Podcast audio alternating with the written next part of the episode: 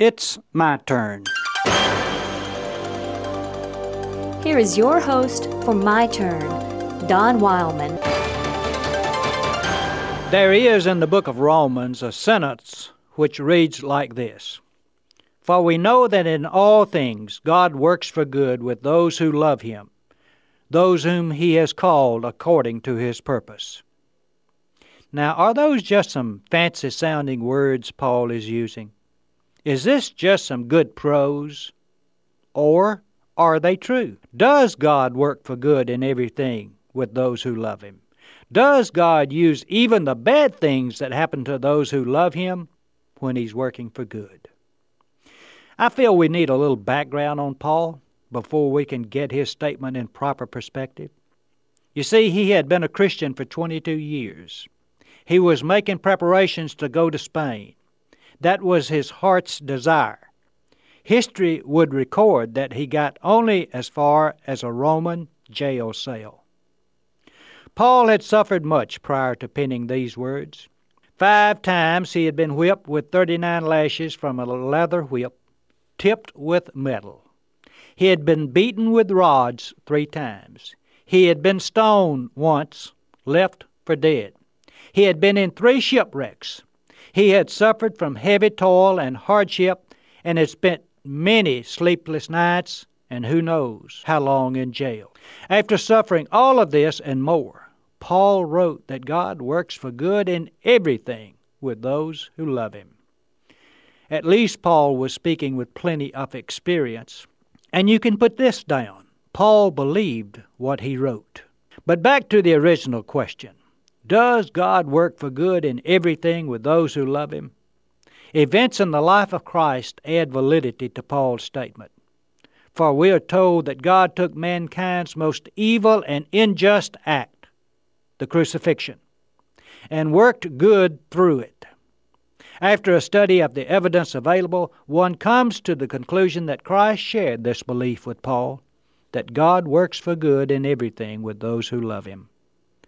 Does God work for good in everything? May I share with you a personal experience? Back when I started preaching, I served a little rural church. Since the church didn't pay much, couldn't pay much, Linda taught school to help pay our bills. We gave very liberally to the little church, probably more than any other family. We thought nothing about it. We did it because we wanted to do it. When Linda had to give up her teaching because of pregnancy, we cut our expenses every way we could. I was in seminary then. And the bills seemed just to keep piling up in order to help pay our hospital bill, I did something I had never done before or since. I asked the church to raise my salary $20 a month for four months. I explained that the money was needed to help meet our hospital expense. There was sufficient money in the church treasury to meet the request without affecting the church finances. But the church denied my request. I can recall that as I heard the decision that night that it just didn't make sense. We had worked so hard for that little church, given so generously when we could. Now, when we needed just a little help, the church said no.